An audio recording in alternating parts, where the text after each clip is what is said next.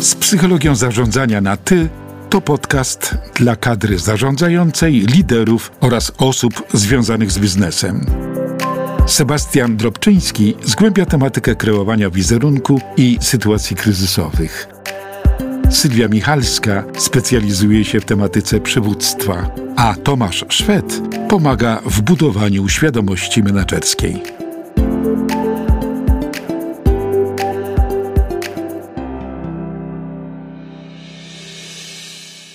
Dzień dobry ponownie, witamy serdecznie w kolejnym naszym odcinku, a witają Was Sylwia Michalska, Sebastian Dropczyński i Tomasz Szwed. Co dzisiaj?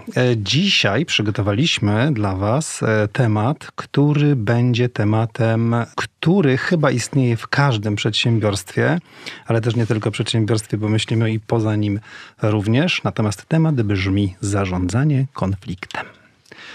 Sylwio, co to jest konflikt? O matko, od razu takie pytanie.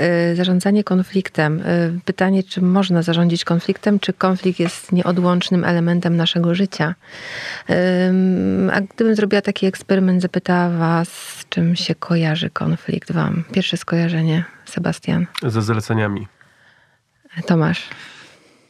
Ja jestem trudnym odbiorcą, bo on mi się kojarzy głównie jakby z warsztatami, które, które Jezu, prowadzimy. No to, ale fatalnie w no, tym eksperymencie wypadliście, tak. bo, bo, bo, bo dobrze, no to jak znaczy, zadaję dobrze, to, to pytanie... Ja, dobrze, to, ja, to ja odpowiem. Konflikt mi się kojarzy ze złymi emocjami. Mhm. O. A może po prostu z umiejętnością radzenia sobie podczas tych złych emocji. Ale zobaczcie, konflikt ma konotacje no, w większości negatywne. Bo takimi synonimami słowa konflikt jest spór bądź problem. I my jakoś mamy takie sformułowanie, że konfliktów trzeba unikać i wtedy jest okej. Okay. Myślicie, czy to tak można żyć, żeby unikać konfliktów? No, Tomek? Znaczy ja uważam, że absolutnie nie. Uważam, że konflikt jest rzeczą zupełnie naturalną. Tam, gdzie występują ludzie, tam występują różne perspektywy, tam występują różne zdania, niedopowiedzenia komunikacyjne. A co za tym idzie, istnieją konflikty. I to jest rzecz zupełnie, zupełnie normalna. I ja tutaj też jakby zgadzam się, Sylwia, z tobą, że często słyszę od osób, um, nie tylko na, na szkoleniach, wykładach, ale i też poza, co zrobić, żeby unikać konfliktów. Mm-hmm. No ja bym uni- nie unikał w ogóle konfliktów, tylko starał się je rozwiązywać dobrze. Wiecie, to jest jedna sytuacja, kiedy bo mamy różne strategie reakcji na konflikt i jedną ze strategii jest unikanie. To jest jedna z pięciu. No bo jeżeli unikasz konfliktów, to ym, masz chwilową ulgę. Natomiast problem nie znika. Ym, wiecie, wiecie, kiedy opłaca się unikać? Wtedy, kiedy nam nie zależy. Okay. Albo, albo na przykład relacja z drugą osobą jest krótkotrwała i nie ma co drążyć tematu i po prostu przeczekujemy sytuację i można powiedzieć, uniknięcie nie jest złe, natomiast jeżeli staje się taką dominującą, dominującym stylem reakcji, to wtedy rzeczywiście zaczynamy być niewolnikiem trochę oddawania przestrzeni innym ludziom, czyli ja czekam na to, co się wydarzy, jak druga strona zareaguje. I jestem bierny, bierna w, tej, w tym trwaniu, w konflikcie, co no, no, czasem kosztuje sporo emocji. To w takim razie powinniśmy według siebie od razu nazywać rzecz po imieniu, na przykład przez pryzmat również wykorzystania asertywności? No wiesz, to zależy od sytuacji. Niemniej, jeżeli masz świadomość, że choćby z uwagi na niższy poziom asertywności unikasz konfliktów, no to odpowiedz sobie na pytanie, co ci to daje jako korzyść, a co tracisz. Ale też możesz sobie przeanalizować i spojrzeć, jakie masz alternatywne sposoby. Możesz się oczywiście dostosować no, dla jakichś innych wartości, na przykład, żeby było miło, albo żeby... Dla spokoju. Dla spokoju. Na coś się godzisz. Przykładem takim jest już zbudowana relacja, nie wiem, z przyjacielem i po prostu mówisz, a dla świętego spokoju po prostu y, pojadę na wakacje nie tam, gdzie bym chciała, ale, ale zależy mi na tym, żeby pojechać ze znajomymi. Y, trzecią reakcją na konflikt jest kompromis. Przyjęło się takie pojęcie zgniły kompromis. Nie wiem, czy się spotkaliście z nim. Ale czy to oznacza, że po drugiej stronie musi być dojrzała osoba, aby go osiągnąć, ten kompromis? Wiesz co, przy kompromisie nie, nie, niepotrzebne jest specjalne zaufanie. Przy, przy takich strategiach jak dostosowywanie się, my liczymy na to, że druga osoba zrobi dla mnie to samo. Czyli jeżeli ja Ym, pojadę albo ustąpię z czymś, albo dam dużo przestrzeni tej drugiej osobie w sytuacji dla mnie trudnej, to liczę na to, że, że, że, że i mam zaufanie do tego, że mi się to opłaca. W kontekście kompromisu wcale nie muszę mieć do ciebie zaufania, żeby z tobą się uzyskać jakieś porozumienie. No chociażby sprzedaż, zakup.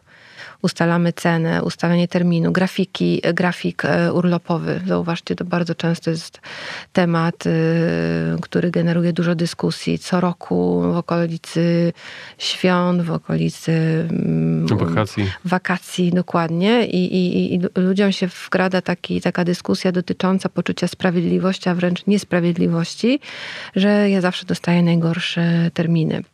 Albo najgorszą, najgorszy tydzień, załóżmy początek lipca, kiedy najwięcej pada, albo, albo dopiero we wrześniu. I, i tutaj nie ma najlepszego rozwiązania. Znaczy ten, to, to jest taki, taki obszar, gdzie z, z, kierując się kompromisem, dwie strony m, osiągają mniejsze, mniejsze zło tak zwane. Ja y, pamiętam, jak myśmy, Tomek, kiedyś dyskutowali na temat, czym jest kompromis z obrazowaniem kompromisu, to dałeś taki przykład, y, że, że się wybieramy do kina i ja chcę na horror, a ty chcesz na komedię i...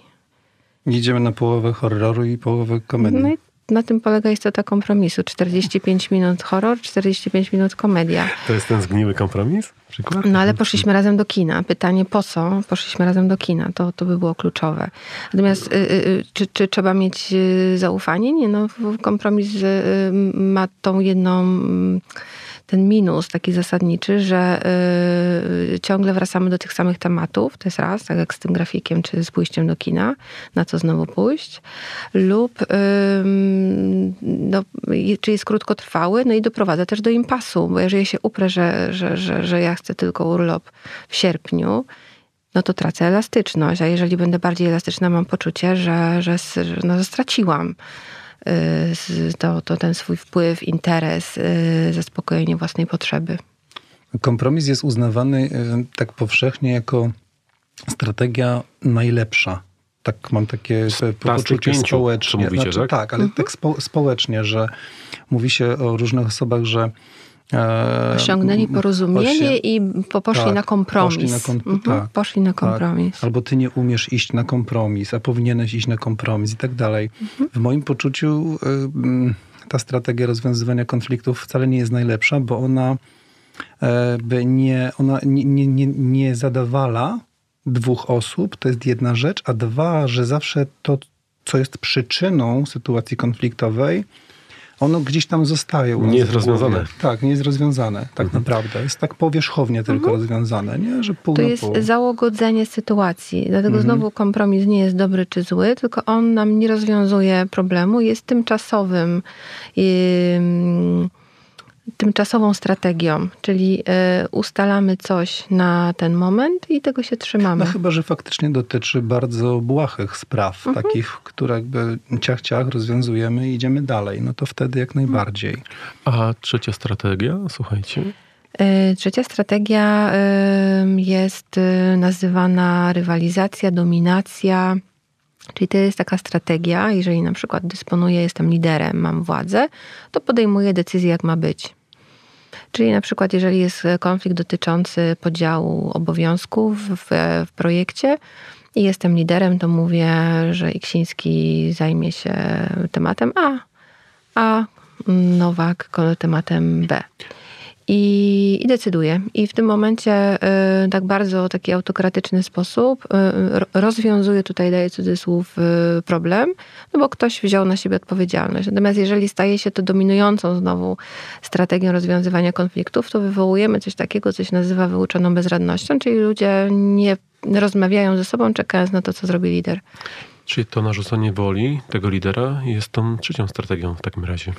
Nawet, nawet czwartą, bo ja nie wiem, czy Sylwia rozróżniłaś e, unikanie od e, ulegania. Tak, no powiedziałam o tym uleganiu, że jeżeli mamy zaufanie z, z przyjaciółmi, ja powiedziałam o tej strategii takiej adaptacyjnej, czyli jest unikanie, akomodacja, dostosowanie, podporządkowywanie, ona a też widzisz, jest tak nazywana. A to, a to ja, ja odróżniam jednak jakby zasadniczo jakby dwie strategie. Jakby pierwsza jest taka, że jeśli ktoś mi ma inne zdanie niż ja, Yy, czyli nie wiem, ja chcę jakby białe, on chce czarne i on mi narzuca to swoje czarne, to teraz w wyniku naszego konfliktu on zastosował strategię rywalizacji i dominacji, natomiast ja zastosowałem strategię ulegania. Mhm. Yy, czym się różni strategia ulegania od strategii unikania, które gdzieś tam ja mam w głowie? Mianowicie tym, że do strategii ulegania ja przystępuję w ogóle do jakiejkolwiek negocjacji. A przy unikaniu ja myślę sobie tak, on chce czarne, ja myślę, chcę białe, ale bo nie mam szans wygrać, bo głupiemu trzeba ustąpić, bo to jest mało ważne dla mnie. Bo nie mam czasu ja, na to. Bo nie mam czasu na to i w ogóle nie przystępuję do jakiejkolwiek negocjacji mhm. i mówię, okej, niech będzie to twoje czarne. Wynikiem, te, wynikiem tego on nawet nie wie, że ja miałem inne zdanie, mhm. ale ja byłem z nim w konflikcie. Mhm. I tu zastosowałem strategię unikania. Tak. Czyli mamy unikanie, uleganie, to są dwie różne. Mamy komplom, kompromis i po drugiej stronie tego ulegania jest ta rywalizacja, o której Sylwia powiedziałaś. Tak. Yy, dokładnie tak. I, i, I ostatnią, piątą strategią jest nastawienie na współpracę, czyli yy, yy, takie wypracowanie rozwiązania, które no definicyjnie to zabrzmi, zaspokaja interes obu stron. Natomiast wymaga spojrzenia na temat nie, z różnych perspektyw, nie tylko jednej kwestii, czyli na przykład grafik urlopowy, albo porozumienie w kontekście ceny, albo kto kogo zastępuje w pracy. To są kwestie, które możemy ustalać kompromisowo, natomiast warto przyjrzeć się, jak my w ogóle wypracowujemy rozwiązania w naszym zespole. Jak my budujemy zaufanie, czy nam się opłaca y, mówić o problemach. Okej, okay, czy to jest ta strategia, która jest najbardziej właściwa? To jest strategia, y, jeżeli mówimy o długofalowym, dokładnie dobrze to podkreśliłeś, to tak. Natomiast jeżeli ja mam poczucie, że idąc na współpracę, ktoś wykorzystuje przeciwko mnie y, moją otwartość i użyte argumenty, no to to działa raz. Sylwia, po drugiej stronie kogo muszę mieć, żeby zastosować według ciebie tą strategię piątą? Partnera, który ma, no widzi wspólny cel. Bo zauważcie, że, że w organizacjach, ja, ja robiłam takie badania y, dotyczące stylów reakcji na konflikt wśród menedżerów i co jest ciekawe, po pół roku y, w grupie pięćdziesięciu menedżerów wzrosł, wzrósł kompromis, pomimo że oni mieli na takim poziomie niskim bądź bardzo niskim, co oznaczało, że nie zmienili się jakoś osobowościowo, ale się dostosowali do kultury organizacyjnej. I są kultury organizacyjne, które rozwiązują bardzo, no to z takiej kultury egalitarnej, rozwiązują konflikty bardzo partnersko, czyli się o tym rozmawia i nie szuka się winnych, tylko szuka się rzeczywiście rozwiązań. I są organizacje, których no, nie, nie mówi się otwartym dialogiem. Innymi słowy, szuka się kozła ofiarnego? Tak. Mhm. No, zawsze takiego znajdziesz. Słuchajcie, tak z perspektywy naszego i pracy i tych, którzy nas słuchają, unikać czy nie unikać konfliktu w zespole? No wiesz, to, to zależy od tej właśnie perspektywy długo- czy krótkofalowej. Zależy też od tego, czy ci zależy. No i, i, i też od tego, na ile czujesz się silny, że, że, że dasz radę.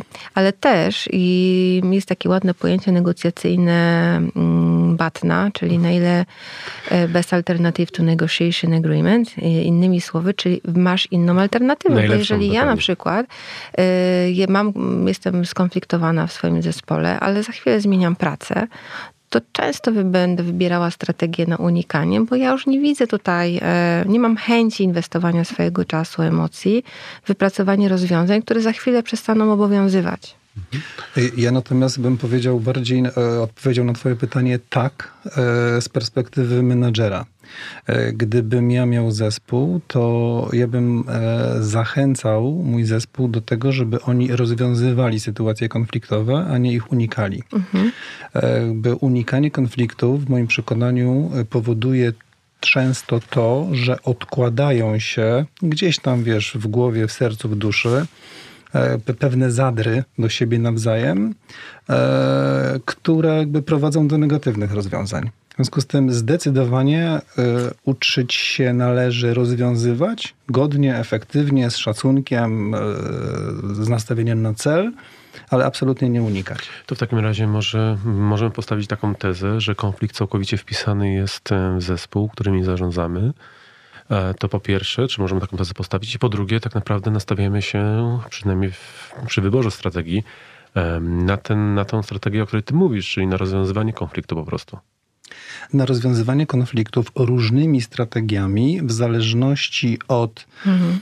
no tematu właśnie, od konfliktu, od, od tematu konfliktu i mo, mojego stosunku do tego tematu konfliktu, czyli jakby mo, mojej wagi dla mnie. Tegoż. A tego lidera, czy tych uczestników tego konfliktu? Zdecydowanie uczestników. Mhm. Zdecydowanie uczestników. Ja bym nawet podkreśliła, że to zależy od jakiegoś źródła konfliktów i myślę, że warto, żebyśmy w tym momencie przeszli tak, do źródeł tak, konfliktu, tak, bo tak. są konflikty, których nie da się rozwiązać. Daj przykład, Sylwia. Konflikt wartości. Konflikt wartości, niezależnie od użytych argumentów, będzie w dyskusji prowadził raczej do osadzania się na własnych pozycjach, no bo przekonaj kogoś, że powinna być kara, wprowadzona kara śmierci, albo w jaki sposób wszystkie te gorące też tematy, aborcja, religia, związki, związki, związki partnerskie. Tych tematów jest mnóstwo, które nie są rozwiązywalne. To znaczy każdy będzie miał rację i nie będzie jej miał jednocześnie. One są wspaniale widoczne jakby w firmach, jakby o oddziałach zagranicznych, gdzie jest firma, oddział europejski i oddział załóżmy umiejscowiony w Indiach. Mhm. I tutaj z tego, co, co, co rozmawiam z, z różnymi osobami, to mówią, że to jest absolutnie nie do pokonania. Słuchajcie, ale w takim razie to może, czy w ogóle możemy spróbować podjąć próbę dyskusji na temat tego, czy możemy ograniczyć konflikty w zespołach, które budujemy? Bo jeżeli przyjmijmy naszymi słuchaczami są menadżerowie, którzy dobierają teraz, prowadzą rekrutację, dobierają osoby do zespołu, może zastanawiam się nad faktem, słuchajcie, czy możecie mi pomóc, co mogę ja zrobić, jak mam jeszcze okazję i możliwości na etapie rekrutacji, selekcji, żeby ograniczyć możliwość występowania konfliktów. No tutaj są nasze te tezy o budowie zespołu w ogóle, jak budować zespół, czy tutaj znajdziemy to, roz- to rozwiązanie? Moja odpowiedź byłaby taka, Sebastian, żeby uczyć ludzi przechodzić przez konflikt konstruktywnie i budować zaufanie do siebie jako zespół, że niezależnie od tego, co nam się przydarzy, my jesteśmy w stanie tak ze sobą rozmawiać, że pomimo różnicy zdań, różnych perspektyw, idziemy dalej jako zespół. I takie zespoły często nie mają tematów tabu, nie zgadzają się ze sobą członkowie tego zespołu, ale to nie jest dla nich rozpad, on nie oznacza końca świata, to nie jest rozpad.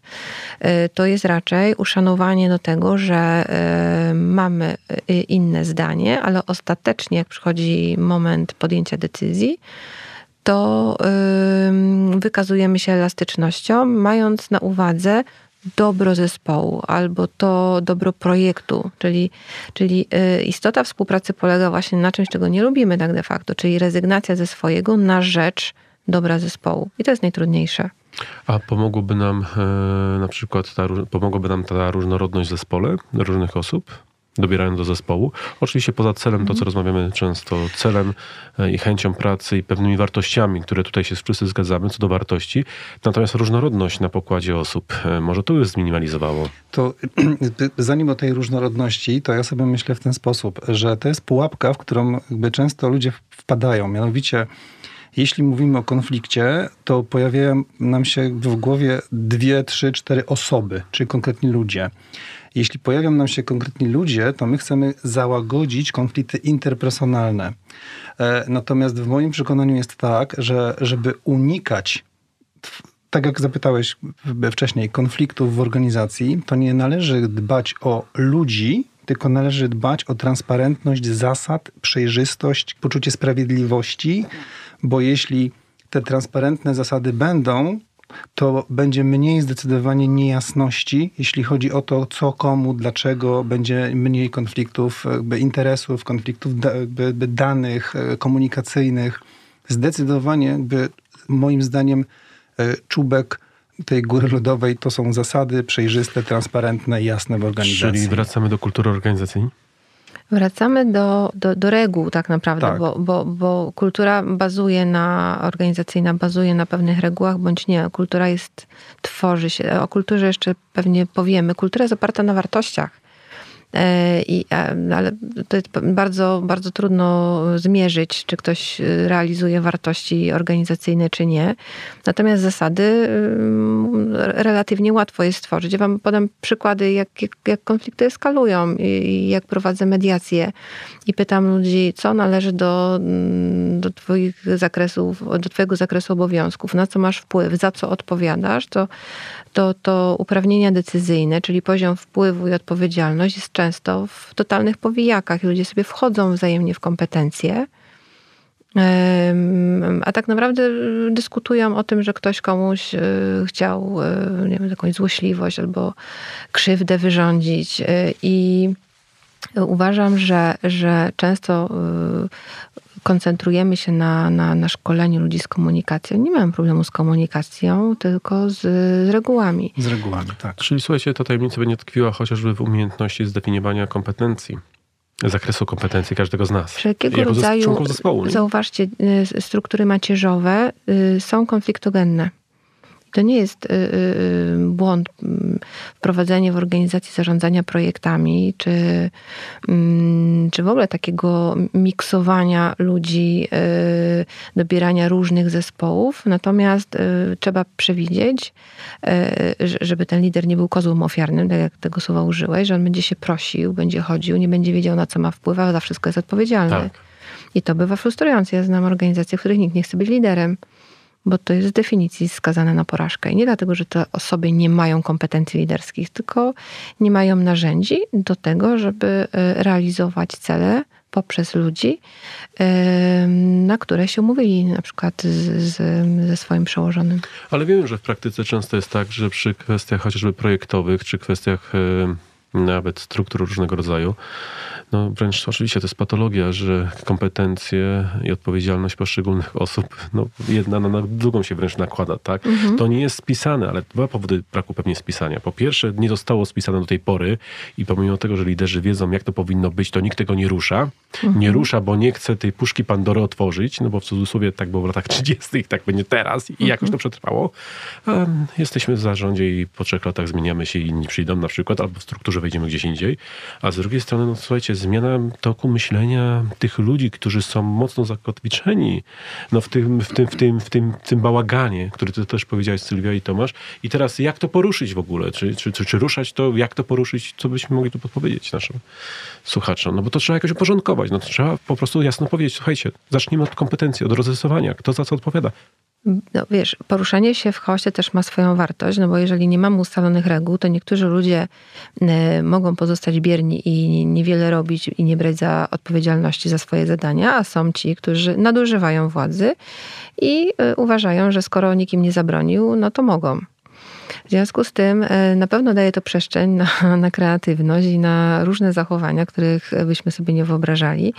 Więc pewnie y, żadna przesada nie jest dobra i gdyby to było takie proste, no to wystarczyłoby jedną książkę o procedurach napisać, je wdrożyć i nie byłoby konfliktów. Ale taka nie jest nasza natura i, i nie da się, słuchajcie, jakimś jedną kredą narysować, że to jest moja, to jest twoje, bo każda sytuacja jest trochę inna. I tak i tak wrócimy do tego, że w zależności od interpretacji, a one zawsze jakieś są inne między dwojgiem ludzi, nawet jeżeli ustalimy zasady, to i tak interpretujemy inaczej i, i myślę sobie, Tomek chce coś powiedzieć. Właśnie nie, bo mnie się wydaje, że to jednak jest proste. Zasady jakby transparentności, jakby to jest kwestia jakby spotkania się kilku, kilkunastu osób i ustalenia. Mhm. Odpowiedzialność, wynagrodzenia, cele biznesowe, jakby efekty. Można to powiedzieć, można to ustalić. Natomiast w chaosie, o którym mówicie, jakby tak troszkę, mhm. efektem ubocznym jest poczucie niesprawiedliwości u wielu. Tak. I to poczucie niesprawiedliwości powoduje zdecydowanie podskórne, relacyjne konflikty, troszkę unikania, ale troszkę gdzieś tam obgadywania w kuchni, troszkę budowania sobie sprzymierzeńców. I to, to powoduje kompletny bezsens. Znaczy ja jestem w ogóle zwolennikiem, i tutaj może was zaskoczę, bo o tym nie wiecie, jawności wynagrodzeń w organizacji, jawności premii w organizacji, żeby to było na wejściu wiadomo, kto ile zarabia i za co zarabia i dlaczego zarabia. Jeśli hmm. dajemy premię, to pewno przy motywacji też będziemy o tym mówić. Jeśli dajemy premię, to dajemy premię za co, w, jakim, w, jak, w, jakiej, w, jak, w jakiej kwocie. Ustalamy to wcześniej i wszyscy wiedzą, z jakiego powodu to jest. Natomiast obecna sytuacja jest często taka, że my mamy wiedzę gdzieś kuluarową, że ktoś coś gdzieś pojechał, a spotkał się z panią prezes, a wypił kawę, czy wypiła z prezesem. I te plotki powodują zdecydowanie jeszcze większy chaos i jeszcze większe jakby sytuacje, sytuacje konfliktowe. No ale czy my eliminujemy plotki we firmie? Możemy? Jeśli y, wchodzisz do firmy z kulturą, gdzie jest jasność, y, znowu, przejrzystość, tak, tak, zasady reguł, tak. To, to, to może nie wyeliminujesz, no bo zawsze będzie tak, że wiesz, jasne, ale zminimalizujesz, tak? To co, w takim razie taką tabletką odtrutką byłaby kwestia dla nas, przynajmniej na tym etapie, aby wprowadzić jasne, czytelne zasady i reguły rządzące. No, w zespole, umówmy się, czy w firmie oczywiście, tak, szerzej mówiąc, tak. I one by mogły pomóc nam w, w minimalizowaniu konfliktów. I ja myślę, że jeszcze jednej rzeczy bardzo często brakuje, że y, takiego celebrowania tego, co, co, co nam się udało, co wyszło, co... Y, no, załóżmy, jest jakaś sytuacja trudna y, i przechodzimy do porządku dziennego. A warto tutaj się zatrzymać i pochylić, zanalizować, co spowodowało, że nie doprowadziliśmy do eskalacji. Albo to, co zrobiliśmy, że tą trudną sytuację rozwiązaliśmy w taki sposób, że wszyscy są zadowoleni. Przecież jest takich mnóstwo przykładów, tylko o nich się w firmach nie mówi. Mówi się o tych, które nie zadziałały, nie wyszło, kto tak kogo jest właśnie no, no tak, wyeliminował. No bo to jest bardziej, to tak, jest tak funkcjonuje nas, nasz, nasz umysł i to jest nośne. To jest nośne. My, my, my często w sytuacjach konfliktowych szukamy winnych, kto jest winny, bo mamy jakby takie ogromną jakąś, nie wiem, potrzebę, żeby ten winny miał oczy, uszy, nos i jakoś się nazywał, zamiast jakby szukać przyczyn i wyciągać z tych przyczyn na przyszłość konkretne rozwiązania, konkretne zasady, czyli budować tę firmę krok po kroku. Okej, okay, ale to w takim razie wracamy do tego pojęcia, które użyłem kilkanaście minut wcześniej. Kwestia dojrzałości. Partnera po drugiej stronie również. Tak, tak. Jako zespołu teraz patrzę na to z tak. perspektywy dojrzałości, bo żeby szukać rozwiązania problemu, Tomasz, no to my musimy być obydwoje dojrzali. Znaczy, tak. Musimy chcieć ze sobą pracować, ta korzyść tutaj dzisiaj padła kwestia, a po drugiej stronie musimy być na tyle dojrzali, że chcemy, chcemy to rozwiązać, bo znowu jest korzyść wynikająca z faktu, że albo chcemy pracować, albo musimy, albo mamy inne te formaty, o których też Sylwia mówiła na zewnątrz przy okazji tego wszystkiego i możemy, może to być powód po prostu. Tak, tu pełna zgoda. Sylwia, nawet chyba wspominałaś o tej strategii w współpracy, że warunkiem w ogóle stosowania strategii współpracy jest dojrzałość osób, które uczestniczą w sytuacji konfliktowej. Dokładnie. Dwie strony potrzebują uznać, że im się to opłaca. I mamy zaufanie do tego, że, że ta strategia no, służy i jednej i drugiej stronie. Natomiast mnie zaciekawiło to, co Tomasz powiedziałeś odnośnie y, takich zachowań, gdzie eskalujemy konflikt. Ja przypomniałam się świętej pamięci babcia, która mówiła, że wróg musi być blisko. Y, I są osoby, które kreują taką rzeczywistość, żeby się coś działo. Z definicji. To, to może być, y, może, to, to jest jeszcze inne oblicze konfliktu, y, żeby wiecie, no tam nie zawsze jest to plotka, ale są takie osoby, które zauważają, zobaczcie, a i częściej rozmawia z Y. Ciekawe dlaczego. W naturze mają taką w ogóle format. Właśnie, jak, jak do tego podchodzić? Czy to w ogóle ignorować? Czy też... No, są różne podejścia. No tak, są takie podejścia. Masz rację, to, że przecież wystarczy wiele firm zwrócić uwagę na wiele podmiotów, w których jesteśmy. Już o poranku, jak wchodzicie, to już słyszycie gdzieś, prawda, na korytarzach, słuchaj, słuchaj. I zaczynają się plotkowanie, obgadywanie. Chociaż tak naprawdę czasami mam wrażenie, że skąd oni w ogóle te opowieści biorą, tak? Ale już się zaczęło, aha, dłużej był, dłużej rozmawiał, wypił kawę, porozmawiał, zszedł korytarzem, uśmiechnął się, a tu się nie uśmiechnął, nie powiedział dzień dobry, powiedział dzień dobry. I to wszystko, jak ten news brzmiewa. Dokładnie. I teraz y, zawsze tak, taki jest, znaczy nie wiem, czy zawsze, ale dylemat reagować, nie reagować. To jest ta, ta wrażliwość organizacyjna i no to pewnie nie odpowiemy sobie jednoznacznie, ani nie damy rady naszym słuchaczom, co, co robić. Natomiast yy, pracując dla różnych organizacji, ja obserwuję, że nie, w niektórych jest absolutnie brak tolerancji na tego typu zachowania i lider zwraca uwagę.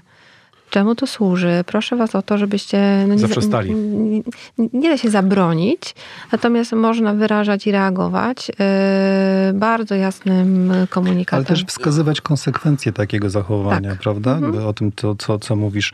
Ja jeszcze jakby w uzupełnieniu do tej strategii współpracy, która a priori jest najlepsza, ale jednocześnie oczywiście jakby cał, wiem o tym, że w każdej sytuacji jest inna strategia w zależności od wielu innych czynników, to chciałem jedną rzecz powiedzieć, że strategia współpracy wymaga dojrzałości między innymi dlatego, że osoby uczestniczące w konflikcie muszą zrezygnować ze swojego zdania. Bo strategia współpracy zakłada to, że my swoje zdanie odkładamy na półeczkę mhm. i wypracowujemy nowy pomysł, który najbardziej będzie służył celowi, e, czy też rozwiązaniu sytuacji problemowej.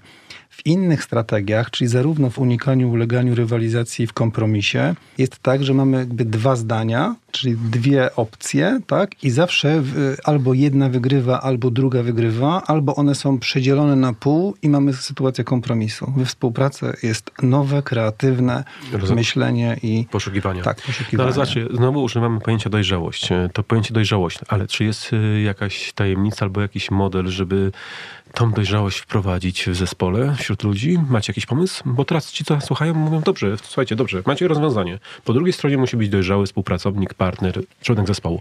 Jak ja mam to zrobić? To ja wrócę do ciebie z pytaniem, jak definiujesz dojrzałość? Bardzo dobrze.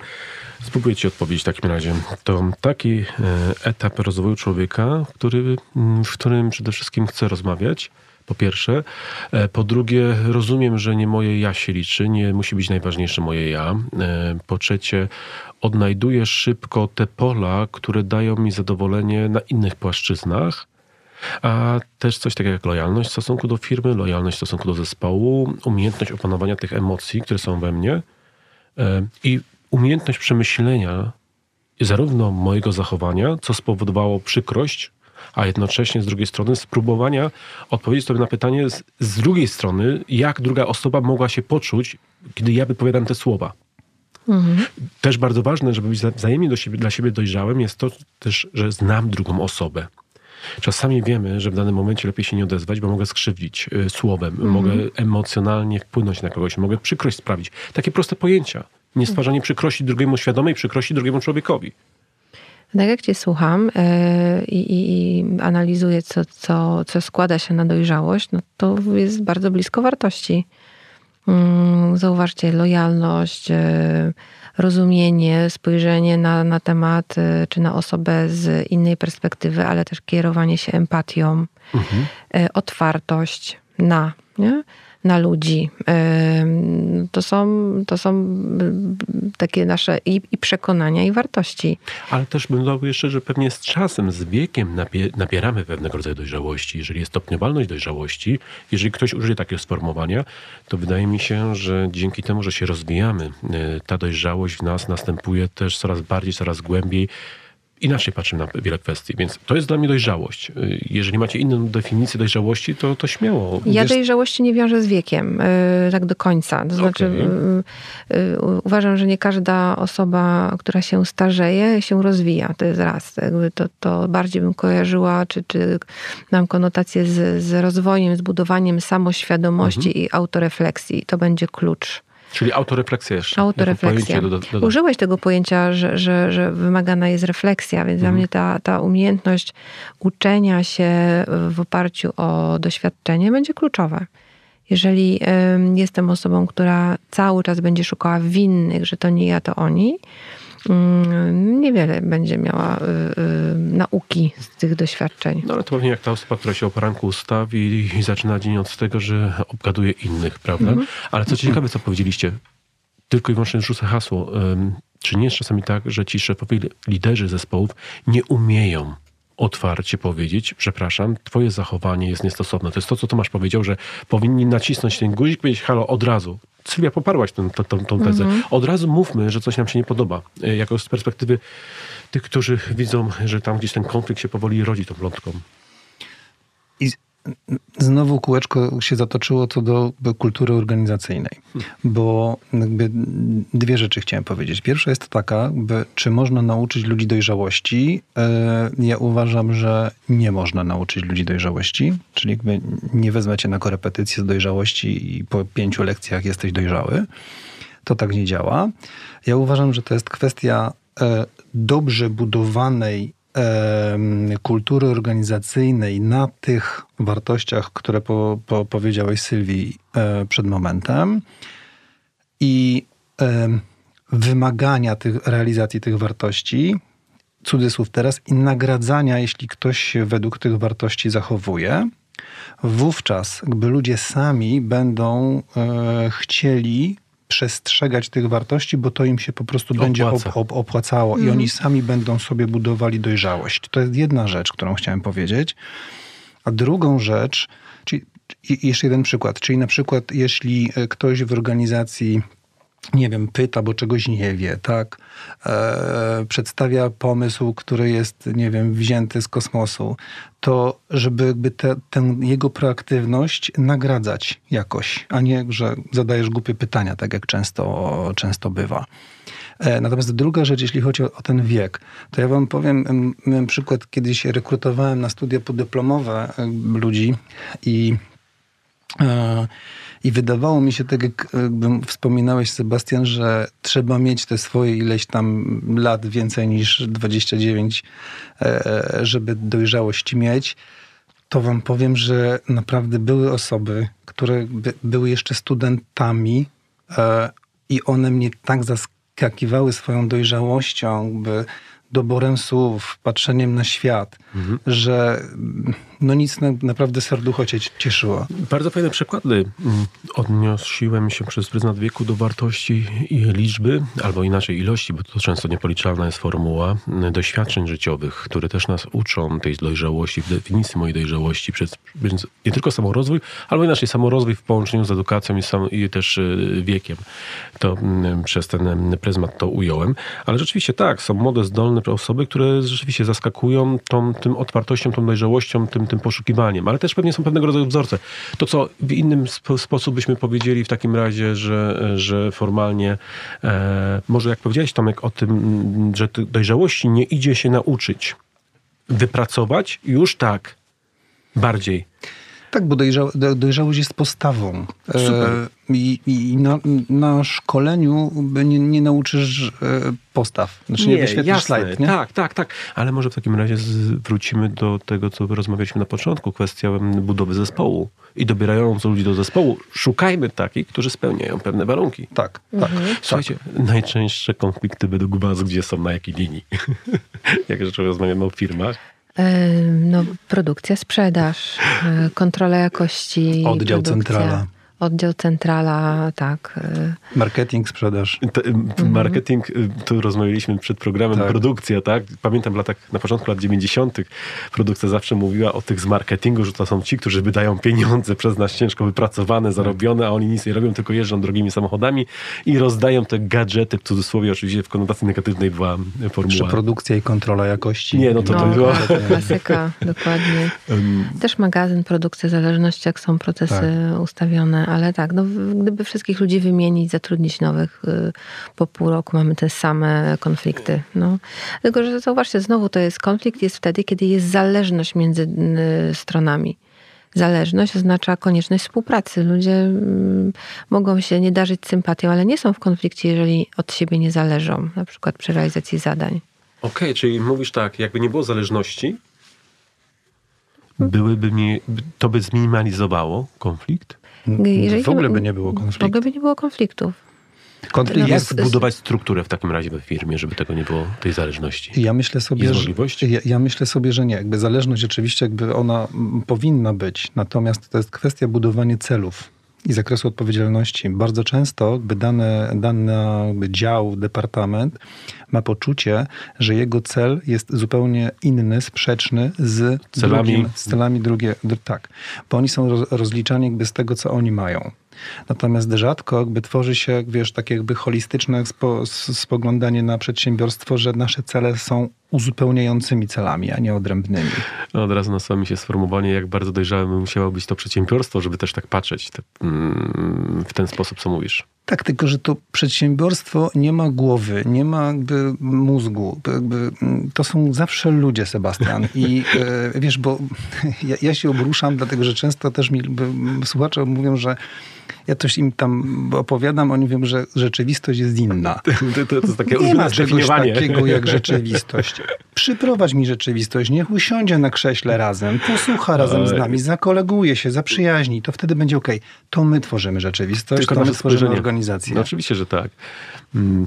Słuchajcie, no to, to jakbyśmy mieli pod, podsumować yy, konflikty i, i jak nimi zarządzać i jaka powinna być rola lidera, to Hmm, jakich kilka punktów byśmy ułożyli? Moim pierwszym punktem jest, przepraszam, że powtórzę po raz dziewiąty, transparentność, jasność zasad, zasad. i reguł.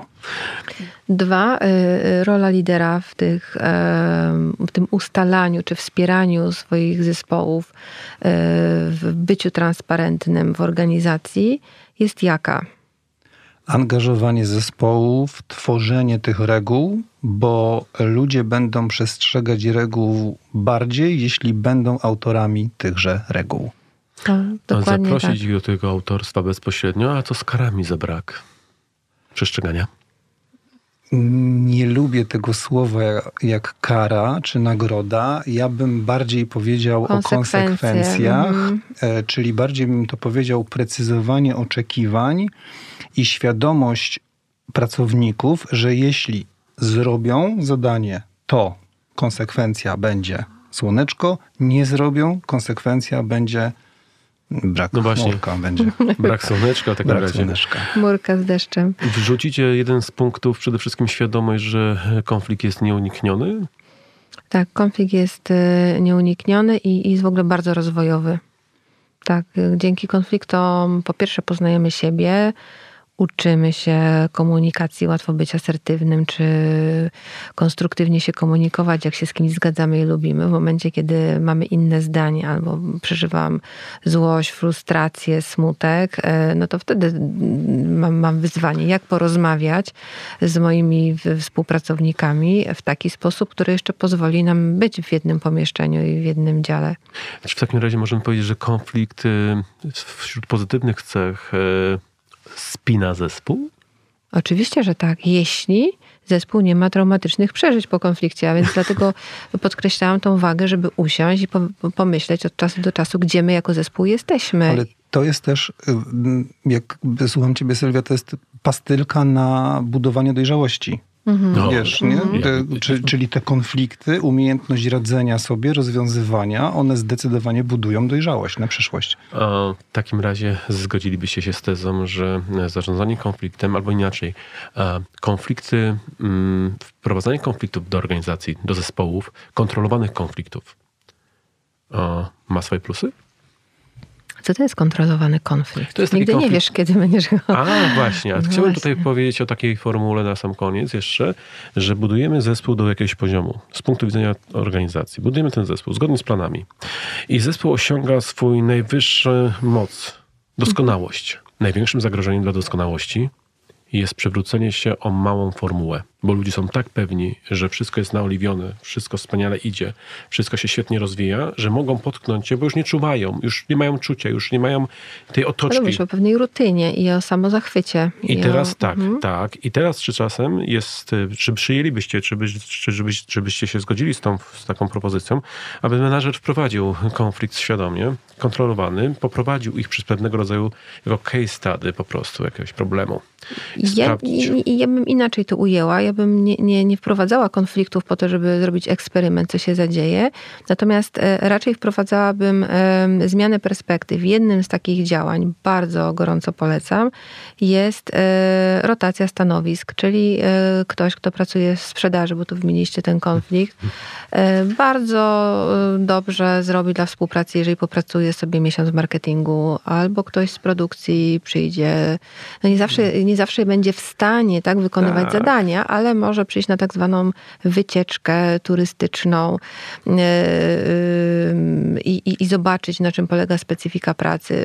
Podobnie w jednej organizacji bardzo dobrze zadziałał taki, taka zamiana, nawet nie stanowisk, tylko poznanie wzajemnej specyfiki.